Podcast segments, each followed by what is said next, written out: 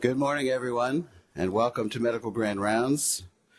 So, as typical, we are going to talk briefly about the culinary medicine program. As you saw, there was a wonderful breakfast this morning made of uh, ancient grains and with some very natural strawberry rhubarb compote with it, little sweetener next to it. So, uh, I hope you took advantage of that and of the education that came with that.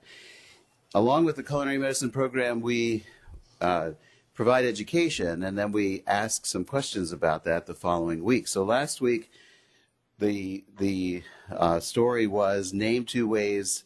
Well, was about food choices, and so this was and and uh, local foods and decrease food in the environment. So it was name two ways your food choices can reduce our carbon footprint. This week it was on menu planning, or advanced planning, or advanced directives.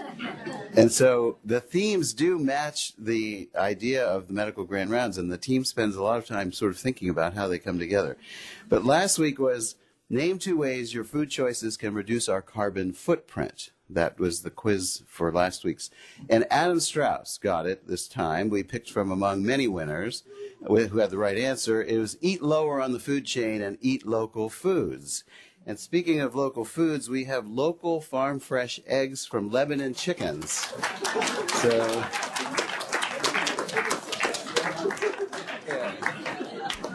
All right. Thank you very much. It was a wonderful breakfast today.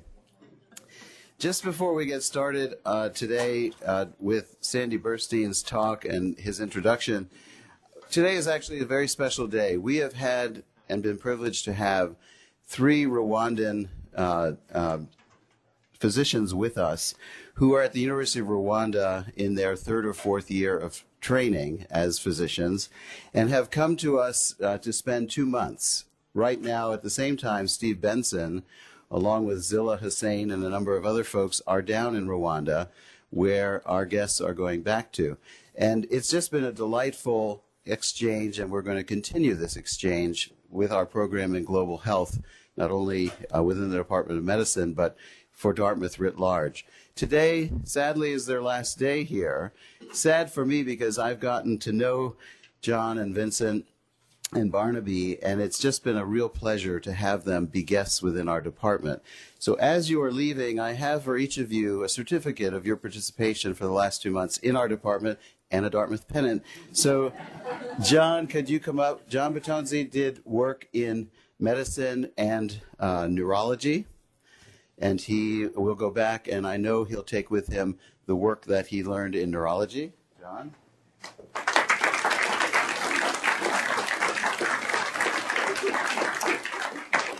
Vincent Sugira has worked with us in medicine and critical care. And I know again he'll take back all of the knowledge and things that you've learned with us uh, to your country. And we look forward to continuing to work with you.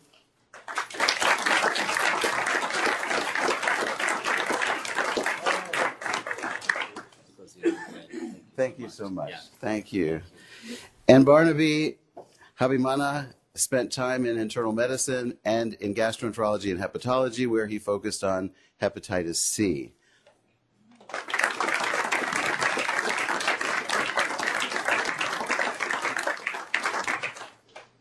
Just so delighted to have you with us during this time. And now, without further ado, we will uh, bring to the podium uh, Tim Lahey, who will introduce today's speaker, Sandy Burstein. Tim, as you know, is an associate professor of medicine in our division of infectious disease and international health. He's also an adjunct uh, assistant professor in the anthropology department, where he teaches at Dartmouth College. He is the uh, director of our clinical ethics uh, program here at Dartmouth Hitchcock. He's been on the bioethics committee and directed that. And he's starting a new committee saying you should have ethics I'm just teasing. So, Tim, come tell us about today's speaker. It's true. That was it's a simple message, but it's true. You, you people, you should be ethical.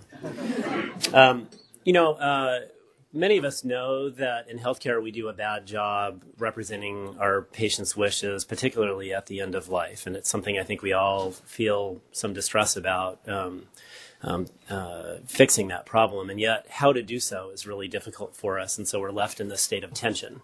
And today, we're lucky to have a champion of local efforts to make a difference in that space. Sandy Burstein is a um, family practitioner, uh, uh, born and bred in the Dartmouth system, uh, in our family practice residency, the main Dartmouth program, and uh, has quickly taken on a number of leadership roles in the Dartmouth system and in New Hampshire as a nursing home director and a hospice director and as the medical director at Dartmouth Hitchcock Manchester. And along the way has gathered a number of accolades as a teacher and as a leader. And he's made a difference around the state. I won't belabor the number of uh, advisory and leadership committees that he's uh, contributed to. But I thought instead it might be more meaningful to say that Sandy's the kind of um, pragmatic, connecting A to B to C to get the job done. Um, that he uh, that he accomplishes not only as a closure closer, but also as a, a, decent human being who's truly a joy to work with. Now that I've had the pleasure to do so, and I have no doubt that the team that he's assembled and really wisely led is going to make a difference in the lives of all of us, our patients and us. And, and for that, I thank you. And I'm really excited to, to hear what you have to say today.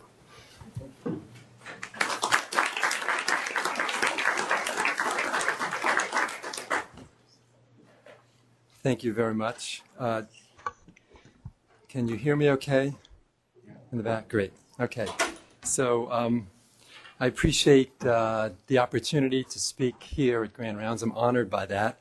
Um, I've I've talked to some of you in the past about this, so um, some of this may be a repeat. Uh, Rich tells me that it's okay, repetition is good, but that I should engage engage you, make sure I've engaged the audience. So. Um, I, I, will try to uh, bring some harmony and clarity to the chaos that exists in this space. And um, I do that with something that I have knowledge and skill and passion for. And so um, I hope that it will make a difference for you.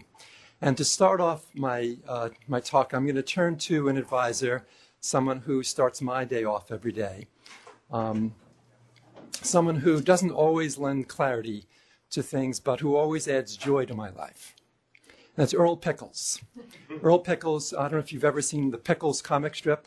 Earl and his wife Opal and grandson Nelson family uh, start my day off every morning in the in the Nashua Telegraph.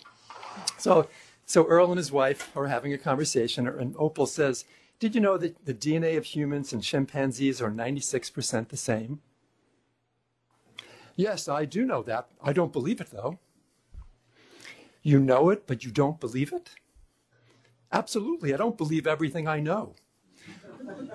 so what I'm going to talk to you about today is things that you know already. And I hope by the end that you will believe it. In fact, um, the objective for today, by the end of this presentation, the participants will believe more of what they already know. I tried to pull it off, but Rich wouldn't accept it. So, our, our objectives are to discuss the value of advanced care planning over simple completion of an advanced directive, understand the evidence showing benefits of advanced care planning on patient care, including improved quality and decreased costs. Appreciate that advanced care planning is only as good as a system of care to promote and improve the process, and then to support the efforts of honoring care decisions by managing up the program and or by participating. And um, I brought with me today Susan Fitzgibbons. Susan, raise your hand. She's our program manager. And if you're meant to meet with her, say hello to her at the end. Otherwise, uh, say hello to me. Uh, we we, we want to talk to you about this more. So, first, I'm going to start off with a quiz. What do you understand about all this? So, most people die as a result of one, sudden death from an acute medical event, sudden death from a traumatic event, or chronic progressive illness. How many say one, two, three? You're also smart. So, yes, of course, chronic progressive illness. It's predictable. It's like you could see it coming. And uh, where and how we die. What percentage of people would rather die at home surrounded by loved ones? A, 10%, B, 25%, C, 50%, D, 80%. Okay, you're so smart. Yes. And then what percentage of people actually occur, deaths occur in a medical institution? A, 10%, B, 20%, C, 50%, D, 80%. Exactly. Very good. And what percentage of hospitalized patients in New Hampshire have an advance directive available? A, 12%, B, 37%, C, 52%, and D, 82%. So it turns out that in New Hampshire, so last month a survey was done of all hospitals uh, uh, the month before National Healthcare Decisions Day, and 37% of patients in a hospital had an advance directive. Now here at DHMC was 50%, so we did, we did a little bit better. And then what percentage of people are incapable of making decisions on their own behalf at the end of life? A, 10%, B, 25%, C, 50%, and D, 80%. So it's actually, it's a little bit more than 50%. Uh, lose their ability to make decisions on their own behalf, which is significant. And then everybody wants to go to heaven, but nobody wants to go to a boring medical grand lounge lecture, take call, or die. Which is A, B, C? It's all of the above, of course. However, only one of them regretfully, is a prerequisite for going to heaven. It's not going to a boring medical grand rounds or taking call. It's dying. That's the only prerequisite. So here, um, for the first study I'd like to quote is from The Onion. Uh, a study that hasn't been replicated yet, but I suspect it's a, the world death rate holds steady at 100. World Health Organization officials expressed disappointment at the group's finding that despite enormous efforts of doctors, rescue workers, and other medical professionals worldwide, the global death rate remains constant at 100%. Death, a metabolic affliction causing total shutdown of all life functions, has long been considered humanity's number one health concern. Reasonable for 100, responsible for 100% of all recorded fatalities worldwide, the condition has no cure quote, I was really hoping that with all those new radiology treatments, rescue helicopters, aerobics TV shows, and what have you, that we might at least make a dent in it this year, WHO Director Dr. Gernstblatt said. Unfortunately, it would appear that the death rate remains constant in total, as it has been inviolably since the, the dawn of time. Many are suggesting that the high mortality rate represents a massive failure on the part of the planet's healthcare workers. So, this is what I'm going to talk about today ethics in decision making, advanced care directives, advanced directives and advanced care planning, essential but not sufficient. Why plan? Some evidence. You like to see evidence for this. The elements of an effective system, and then a little bit about honoring care decisions. A good plan for a good plan. So, ethics in decision making.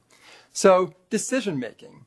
With the Patient Self Determination Act of 1991, the patient's right to make their own decisions was reaffirmed by Congress to accept or to refuse treatment, or to prepare an advance directive regarding future health care.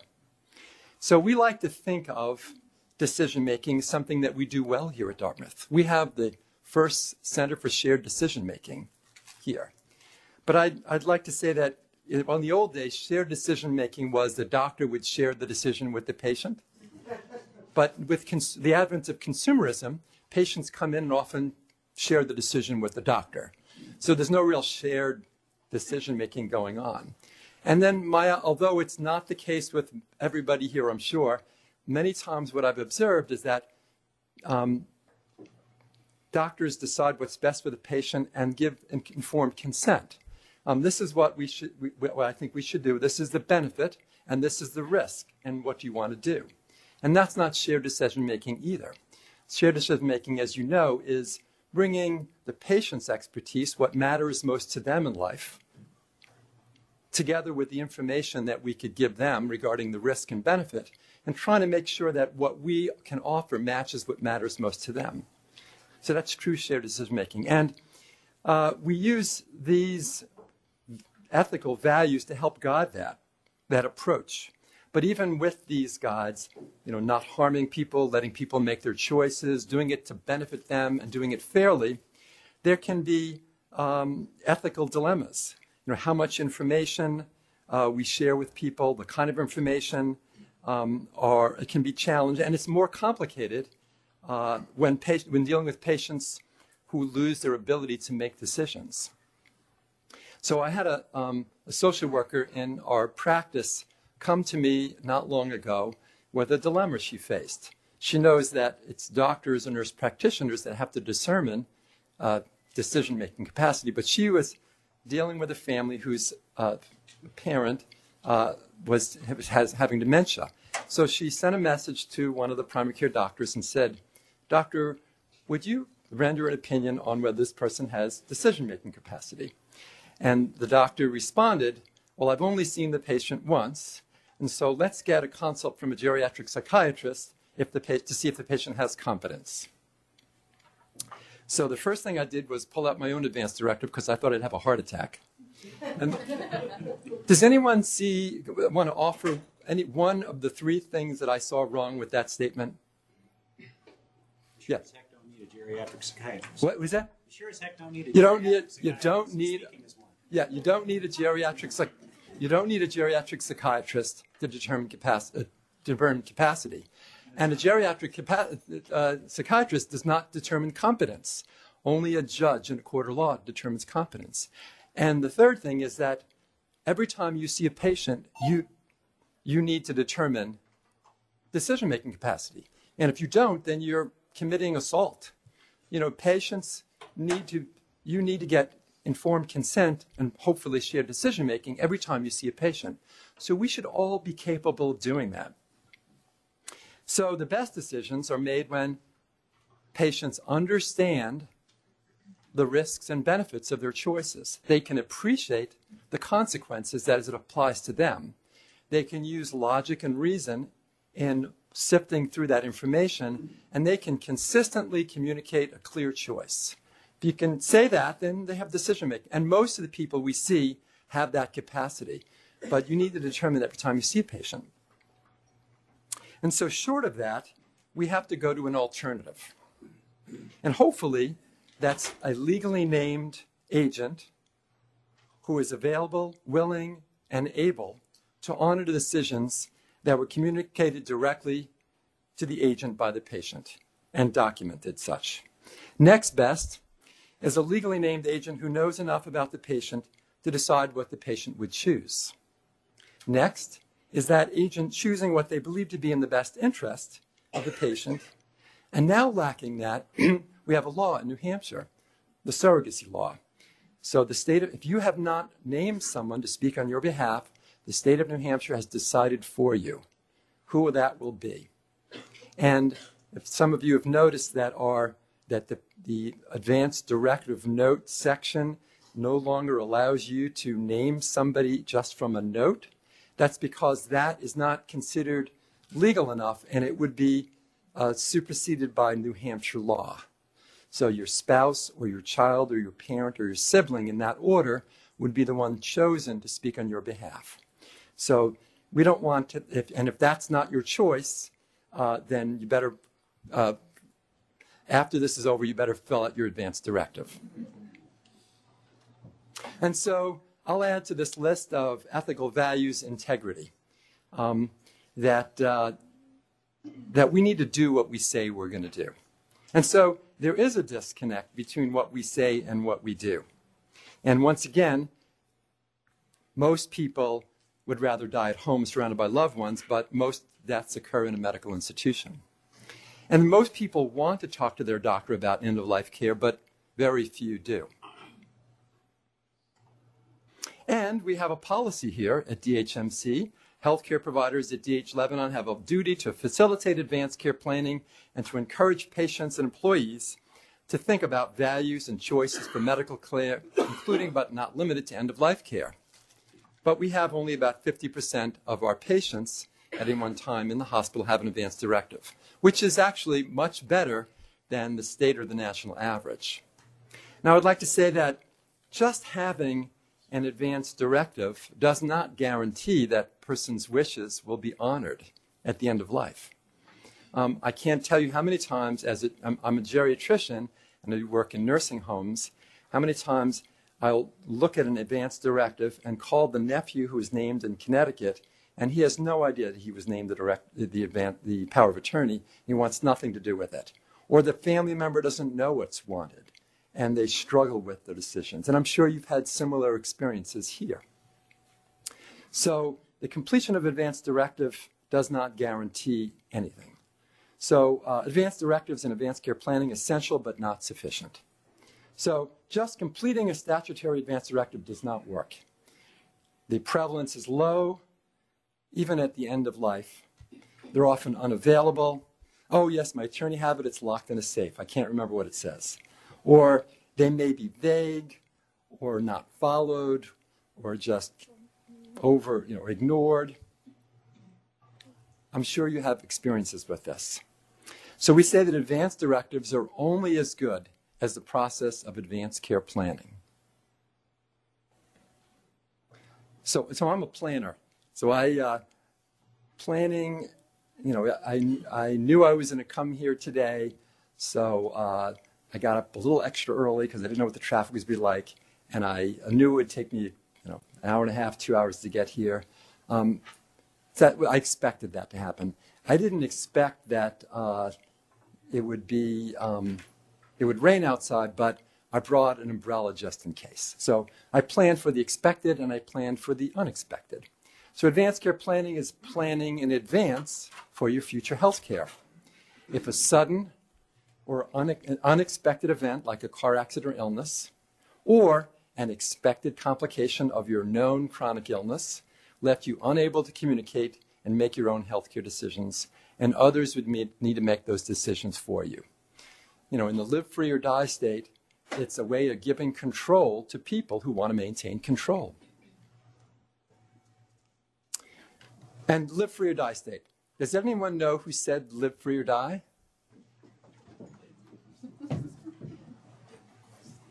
There's a recent controversy in the news about it. Oh, really? Well, there was because the was it Harry? I forget one of the candidates who came through. No, it was. Uh, anyway, one of the candidates who came through misspoke about who. Oh, I see. that- Oh, I see, yes. Been in the Valley News lately. Okay, yes. And they- they said it was from the founding fathers, really wasn't. It actually came from France. It may have been, but what we quote is, is General John Stark. Yeah. General John Stark, Revolutionary War hero for the Battle of Bennington, said, Live free or die, in a speech that he wrote when he was being honored in 1809. So he is the one that we're quoting. He may have been quoting somebody else. But the rest of the story is live free or die, death is not the worst of evils. That is the full quote. So, In yesterday's Valley News, I think it was the letter to the editor has the clarification of who in France said it about his son. I see. Said, and- that quote was at the end of it. Now, probably was borrowed or. I'll have to look that up to add to my, um, my little trivia thing. So that's great. Thank you. So the desired outcome of advanced care planning is to know and honor a patient's informed plans, creating an effective planning process, selecting a well-prepared agent, um, creating specific instructions uh, for expected scenarios, making them available, and making sure that we incorporate them into medical decisions. And we, and we don't really currently evaluate that process. So we say that advanced care planning, as good as it is, is only as good as a system that supports, promotes, studies, and improves that process. So, evidence for good planning. Um, some of you may have heard of the experience of the Gundersen Health System in La Crosse, Wisconsin, a, uh, a county uh, of about a couple hundred thousand people. La Crosse has about 60,000 people on the upper Mississippi River, where there's two competing hospitals and multiple uh, EM, EMTs and nursing homes. And back in 1991, 15% of people had an advance directive. And uh, within five or six years, they, they were dealing with ethical dilemmas right and left with people on dialysis who had strokes, who the family members didn't know what they wanted. And so they said, let's, this, let's change this. So everybody put down their competitive war chest and got together and created a system that's now called Respecting Choices. And uh, at this point, uh, and they've published, and I'll share some of those studies, their experience in a system of advanced care planning. Patients want to be informed and are receptive to advanced care planning. 96% of people have an advanced directive that are readily available. And they do chart audits, and they show that 99.5% of their patients' wishes are honored based on their advanced directives at the end of life. And there are improvements in population health metrics. So if they could do this, others can do it. And they've been, they have a nonprofit and they've been sharing their experience in system building and training and advanced care planning conversations in healthcare organizations around the world. And we've contracted with them to help us with this program. So they say that it's not one kind of conversation. So this is a trajectory of function in life. And as many of you know, um, it's all downhill after th- age 30. Uh, the geriatricians in here know that there's a steady decline in, in uh, pulmonary function and cardiac output and visual acuity, and, and uh, our homeostenosis sort of takes over. And so, um, and along the way, you get ill and you recover and you bounce back, but you're never quite where you were before. And so we say that for healthy adults, we should create a power of attorney for healthcare and ask them to think about the unexpected um, and making sure they pick an agent that knows and will honor their wishes. So we call that a first steps conversation. And then for people who are seeking treatment for a chronic illness, uh, and they have defined six kinds of, of uh, conversations that result in a statement of treatment preference for heart failure, COPD, end stage renal disease, progressive neurologic disorders, cancer, or dementia. That it's a conversation that's specialized that helps people explore their goals of care should they have what they consider to be a bad outcome. This is not unlike what our palliative care folks do all the time. And then finally, uh, last steps, or the creation of a POLST, which is a specific order for life sustaining treatment for people who fit the surprise question. You wouldn't be surprised if they might die in the next year. You don't necessarily expect it, but you wouldn't be surprised. So that is another type of conversation using the same general principles that we use for motivational interviewing, shared decision making, palliative care, but they've created training so that it's standardized. So you can train, you certainly wouldn't, you, you could train volunteers in first steps conversations. You'd you, you train specialized uh, uh, healthcare workers for next steps or, uh, or for last steps. So this is a, a, picture of the New Hampshire Advanced Care Planning Guide uh, and, the New and the Vermont Advanced Directive for Healthcare. The Vermont has a long form and a short form. The short form is eight pages. They're coming up with another one that's going to be two pages. Um, and then this is a picture of the New Hampshire POLST form, the provider order for life sustaining treatment, with sections that are more specific than the portable DNR. So there are sections for uh, if people choose do not resuscitate, it doesn't necessarily mean they don't want to go to the hospital or even go to the, in the intensive care unit. Um, I've had a patient who uh, had a portable DNR but had a pulse that said that she wanted full treatment. She was um, she had a progressive uh, neuromuscular disorder in her 50s. She had a pneumonia. We became very ill. She had decided that if her heart and breathing had stopped, she wouldn't want to be resuscitated, but she wanted things done up until that point. So she presented to the hospital, um, and the intensive care unit and the pulmonary uh, intensivist saw her x ray, saw her diagnosis, saw the portable DNR, and said, She's going to die. And then he saw the POLST and said, Wait, she's not going to die. I'm going to treat her. So that it's not all about helping people die, it's helping people achieve what matters most to them. So the POLST is a more specific order that EMTs can act on, that nurses in nursing homes, calling covering doctors can act on. So it's very helpful for a last steps conversation. And it's got different colors and names in different states. In Vermont, it's called the COLST. and Massachusetts, the MOLST. In, uh, in uh, Louisiana, it's LaPOST. So they have all sorts of, it's the same general paradigm. And this is sort of how it's been um, rolled out across the country. So this is a, a study from La Crosse, uh, two studies, the La Crosse Advanced Directive Study, and they looked at people who died in La Crosse County over a 9 to 12 month period. Different periods of time in each of these studies. They ran out of money, so they had to shorten it.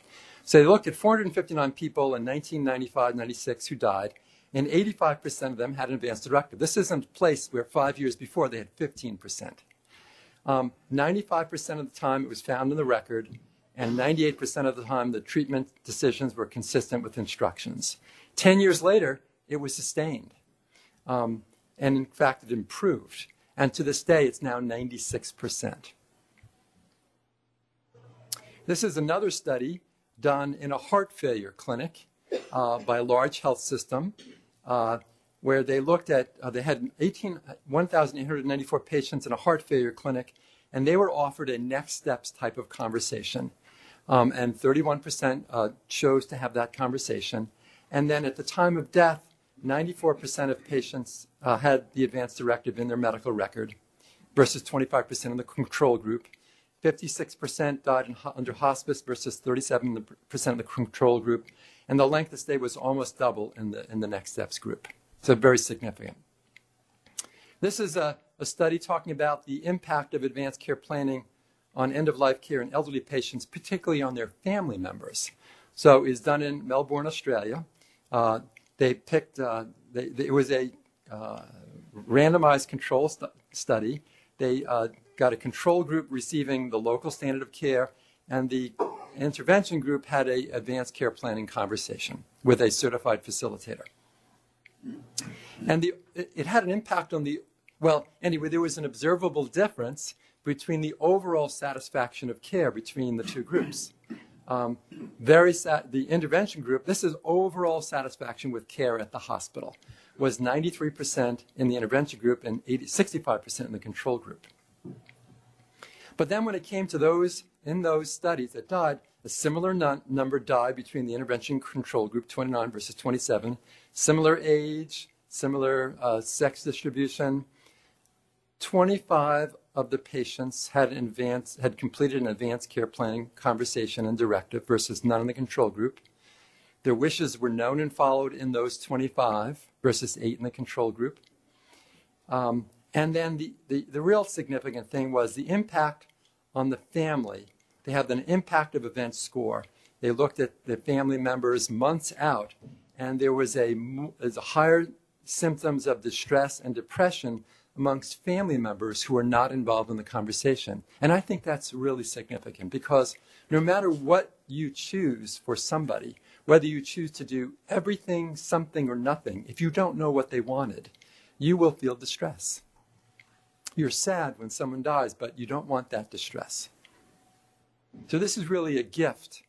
So there's a game, uh, there's a card game that we promote every year on National Healthcare Decisions Day called My Gift of Grace. It's a conversation starter game. Um, and because of uh, this being a week within National Healthcare Decisions Day, which was last week, um, it's on sale right now. Uh, 20% off. It's, it's normally $25. It's $20 it's called My Gift of Grace. You can get it on Amazon. And as a conversation starter, it's, it's a way to get the conversation going about living and dying. So here's, this is not what I show to all audiences because the purpose of the work in Respecting Choices was not to save money, but it was just one of those unintended consequences that the cost of care in the last two years of life, and this is from the Dartmouth Atlas, is less in, uh, in Gundersen Health System compared to the national average or here at Dartmouth Hitchcock. So there's, there's uh, is more than a $30,000 difference in the last two years of life compared to national average. That's a lot of money. And then the hospital care intensity in the last two years of life is less. Now, we can't say this is all due to someone having an advanced care planning conversation. There's a whole system that's tied into palliative care, the whole culture. If you were to go to La Crosse and stop someone on the, on the street and ask them if they have an advanced directive, they will. And it may not have been completed through their healthcare system. It might have been at a church group or a rotary. There's a whole culture that promotes conversations. And they even has, they've even looking at CPR attempts at Gundersen Health System. And they've seen the number of CPR attempts reduced, um, and then the likelihood of survive discharge, uh, alive discharge. Now, there may be other things that have impacted on this, but they've been looking at that as well. And this is a, they, they're, uh, they put out this return on investment for doing Respecting Choices work. And this repeats some of that work, reduces unwanted hospitalizations, costs of care, hospital intensity in the last two years of life, inpatient days in the last two years of life, hospital deaths, uh, number of people seeing 10 or more doctors in the last six months of life, ICU stays. I mean, it, it's, it's significant. Something is happening different in La Crosse, Wisconsin, and it's being replicated elsewhere. Every week I see something. This came out, I saw this yesterday. I thought I'd stick it in. This was from the Public Library of Science. Um, and they looked at the, the barriers that doctors have in having end of life conversations, particularly when it comes to diversity. And they, uh, so I'll, I'll just throw this out that there's a lot of things for academic pursuit when it comes to how to make this better. And so they, they said it's vital to identify strategies to mitigate barriers doctors encounter when, when conducting end of life conversations with seriously ill patients and their families when considering diversity. So the elements of an effective system. So oftentimes, you know, we're obligated to ask when they come to the hospital, you know, do you have a, an advance directive? So uh, they would just people want, is it covered? I'll, I'll take it. So, uh, but that's we we think that's not the way to do this. So we we describe the process. Now, once again, for those of you in palliative care, this is what you do every day. It's a process of understanding, reflection, and discussion. What do you understand about your role as a healthcare proxy for your mother? Um, what what do you understand about your condition and its complications? What else do you need to know? If you're a social worker asking these questions, let's write that down for your doctor so we can specify, we can make sure we get the answer to that. Reflection What have your experiences been with being in the hospital in the last six months? What have your experiences been with a loved one dying in the hospital? What was that like for you? What did you learn from that experience? What would you want to replicate for yourself and what would you want to do differently? So, learning from experience. And then, what matters for you at the end of life? What, what does it mean to live well?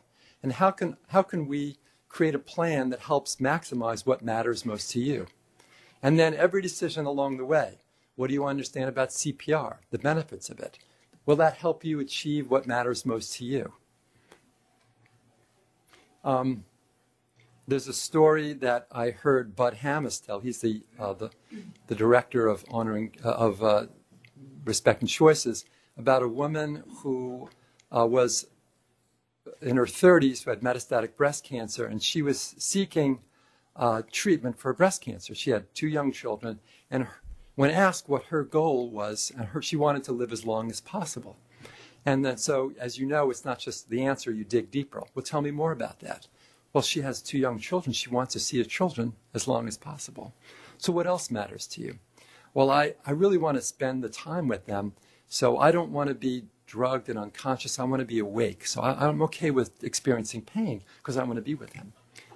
Uh, so, she had gotten to the point where she was under chemo and was, her ex- existence was basically home to there to the infusion center and back, she was getting weaker and weaker.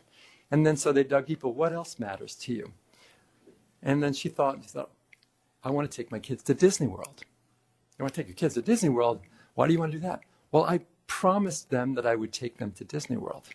So it became clear that her current plan was not going to help her satisfy getting her and her kids to Disney World.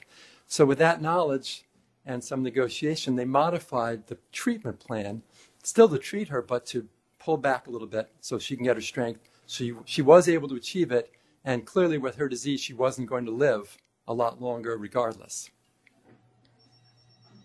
So the benefits are improvements in physical symptoms of depression, belief that doctors understand your preferences, better preparation for death, lessening burden on loved ones, and really, what I have observed is that when you have these conversations with people that have danced around it before, they realize that you're listening and it opens up communication. So, we say advanced care planning is only as good as that system that promotes and improves the process. So at La Crosse, they, they put it into four design elements. And I'll tell you that when you want to change something, we say, oh, we got to educate the nurses. We have to, education is important, but it's never sufficient. You need a plan. You need a, a workflow. If it's not some part of someone's job description, it's not going to happen. And it helps to have incentives as well. So education, a workflow, and incentives. So they say you need a good document, you need a way to store it, retrieve it, and you need a team that's going to develop a workflow as to who's going to do what. And then you'd like to standardize the way we do the conversations for first steps, next steps, last steps. Um,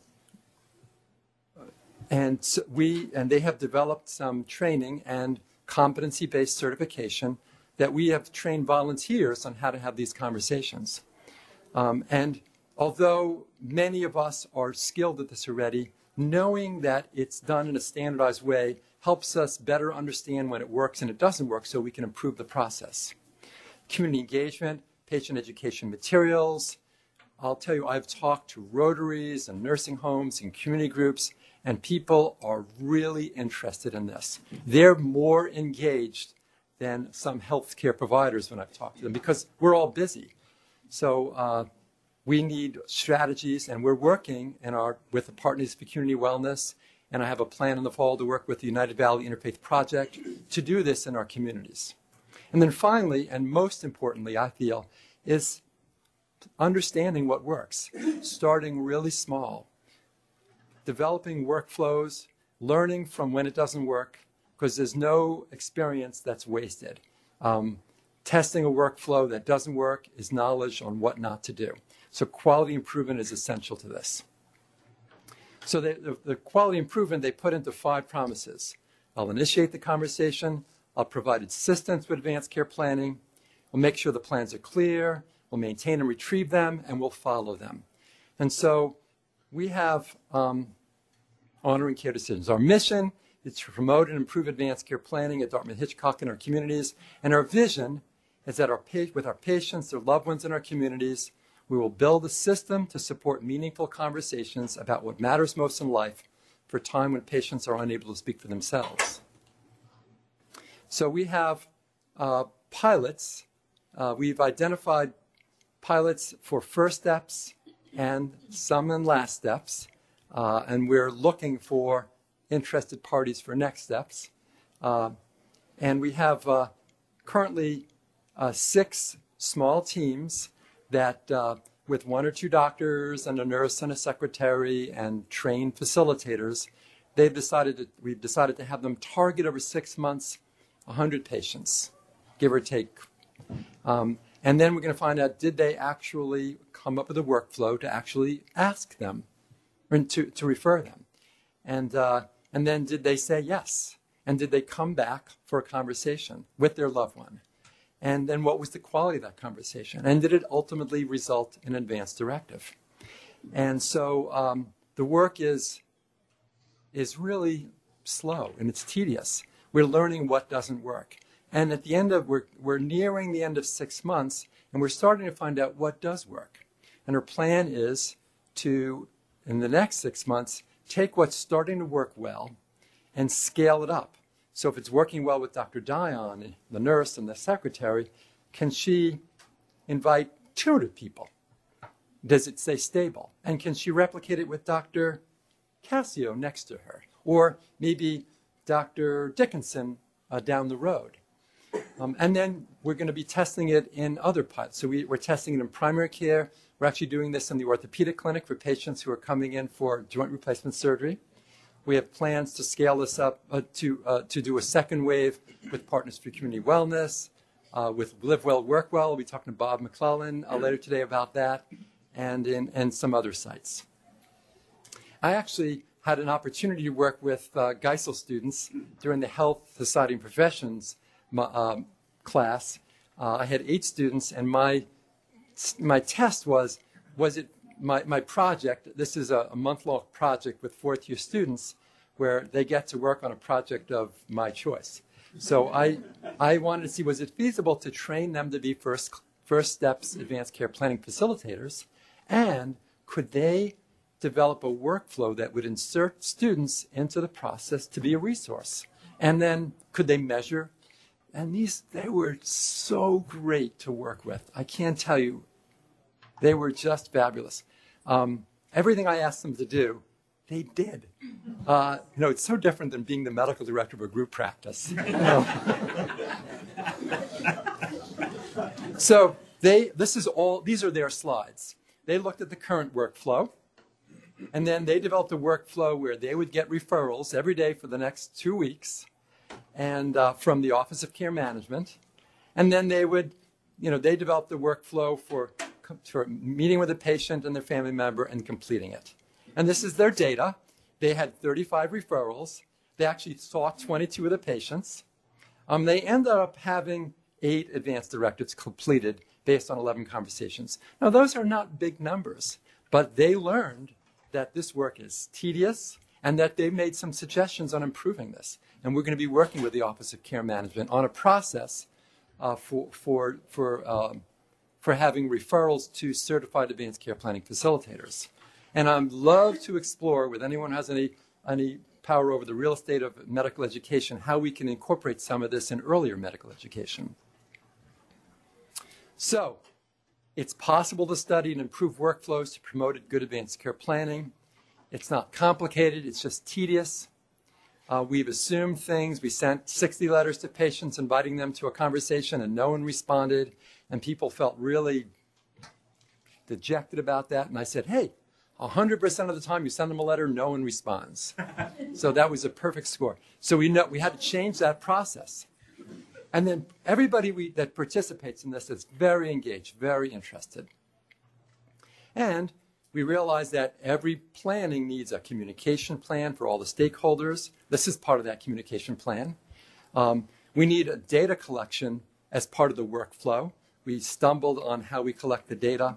Uh, we need to understand uh, resource. What will it take if we decide to double up or triple uh, what we're going to do? How many more resources do we need to make that happen? Meaning training facilitators. So this uh, this May we're going to have a share the experience between first and second waves. In June we'll train more facilitators and we'll train instructors. Uh, we'll train eight instructors, each of whom, and then again we'll do that again in the fall, so that we can within a couple of years, have hundreds of people trained in a First Steps conversation, volunteers as well. Um, and that my vision is that uh, in every primary care practice, uh, a couple of years from now, doctors will be able to refer one or two people a week to a resource who can have a conversation for first steps or refer once at least once a month someone for a POLST conversation to a resource that's available I'm pursuing with Lori Key and others how we can do death chart audits, mortality reviews. Did people have an advanced directive? And did we follow it? And if not, I would consider that a medical error. But not as punitive, but really to understand what went wrong. How can we make this better? Learn from experience. Um, and then we are also, we have a small work group working on improving. It's hard to tell who the, who the decision maker is. So we're working on a process for identifying who that decision maker is and making it easy for people to determine decision making capacity and make that in order. So we have engaged people from palliative care, geriatrics, informatics, ethics committee, and it's been great working with those team members. So once again, this is our mission and vision, and this is our sort of goals.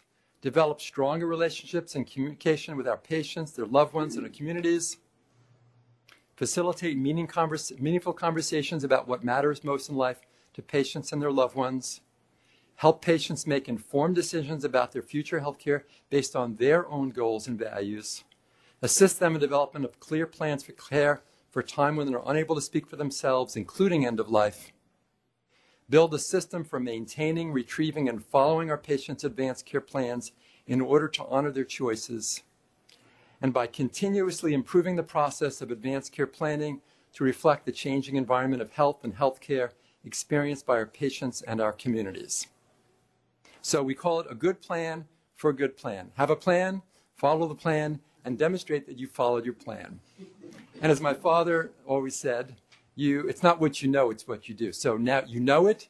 Hopefully, you believe it. Now, I want you to do it.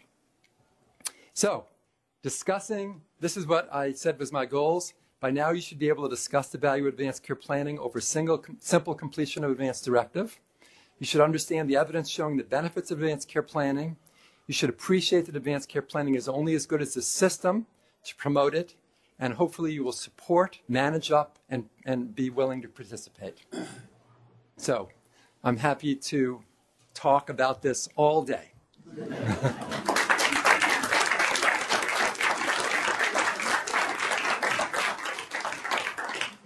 yes. Uh, Sam, that was really very nice. You, you talked a lot about getting these done, but you didn't talk quite so much about where to keep them. So should these be kept, for example, in the cloud with a link to them so that you can access them from anywhere, or should they be on your, in your wallet on a card? Because keeping a different advanced directive in every different hospital in the state is actually possible. Yeah. So the question for if anyone's watching from distance is, where do we keep these? Where do we store and retrieve them? And there's a lot of uh, discussion about that. Right now, what we recommend uh, as part of the plan of the advanced care planning is that people uh, make a copy for themselves, for their agent, for their doctor, and their hospital, and they write down where they've sent that. There is no centralized place in New Hampshire as there is in Vermont. Of course, it's only available 8 to 5 in Vermont. Um, in West Virginia, they have a registry. The New Hampshire legislature voted, uh, made a law that would establish a POLST registry, even though there's no law in New Hampshire about POLST and no money to do anything with it. Um, there was a senator who was, had a personal experience with end of life with his wife. He became passionate and he pushed through a law for POLST registry. But the problem with that is that we, we're, we're afraid that the POLST uh, you know, will not be updated. We, we're only counting on the physical copy. So as far as the advanced directive, what we encourage is for people to have their own copy, their agent, their doctor, and we have a place to have it scanned here. In, and, and I've heard Bob, uh, some, some people share with me their own experience trying to have it scanned in here and the problem. So we need to, I want to hear about when things don't go well so we could figure out what, how to make it better. So does that answer your question? Yeah, I'm just curious where, where you think it should be kept. Should, Uh, well, here there was a there was a tab to scan it in, and I would uh, at Gundersen Lutheran where they have Epic, you can see on their tab if they have a durable power of attorney for healthcare and whether it's activated right on the top banner, and they have Epic and it can be done. So we're working on a way to make it easy. We thought we'd go one step further and say decision maker, self, power of attorney, guardian, or surrogate, so you could tell right away. So, Bob. So I'm curious, in, in La Crosse, as you know, what percentage of the advanced directives were initiated in the community versus the health? system? I don't know. The, uh, the question was what, what percentage were initiated in the community versus in the health system? I don't know. Now, there is a PA student here in Lebanon who I met recently over at the Aging Resource Center um, who's from La Crosse, Wisconsin. So I said, Oh, I got to meet this person now. So I asked her, you know, about what her experience was like. And she goes, Oh, yeah, I have an advanced directive. You know, she's in her 20s. I said, Well, who did it for you? She goes, Oh, it happened at church. So it's happening outside of the healthcare system. Yeah, uh, Don? Um, Two quick questions. Um, Of the 22 patients who were approached by the medical students. Yes. Seven declined um, the the conversation with the medical students, um, uh, which I thought was an interesting number. It was fully one-third. Yeah. Do you have any, any ideas why they declined? Yeah, well, they did ask about that, and I can't remember, remember all the details, but that's not uncommon for people to say no. But then what we do is we're trying to train our facilitators in strategies to respond so the next time they're approached, it increases the likelihood that they'll say yes. So we explain, you know, tell me what, what your fears and concerns about having this conversation are. And then we, you know, what we try to do is frame it in a way that, you know, like, well, you know, in New Hampshire, if you don't choose, um, so, the state has decided for you. So we, and then it opens up the next time we bring it up because we, we're going to do this as a system, it's going to happen regularly. At some point, they're going to say yes. So they did engage in conversations. I just, I don't remember the details on that. Yeah. Uh, Tim? I wonder if you could talk more about um, how you envision building community partnerships so that the, the system um, isn't too much centered around healthcare providers. So how do we plan on building community partnerships so it's not health centered? Uh, so uh, we at, at Gundersen Lutheran, they, they, they advise us strongly to get it right in the health system first. Because if we're not prepared and the health and the, the community comes to us and we don't know what they're talking about, it might you know, slow down the momentum. So there's strong interest in doing something. So the Partners for Community Wellness really want to do this. They want they at our next training they want to send 10 people to get trained as facilitators. We're going to be testing it in group facilitated models that they're going to be doing it in communities. We have the, up, the United Valley Interfaith Project. They want to do it in various church groups. So uh, just lots of word of mouth about, and then I'm connected with others around the state that are involved in healthcare decisions. So we are uh, talking it up and looking for willing partners who want to test it with us.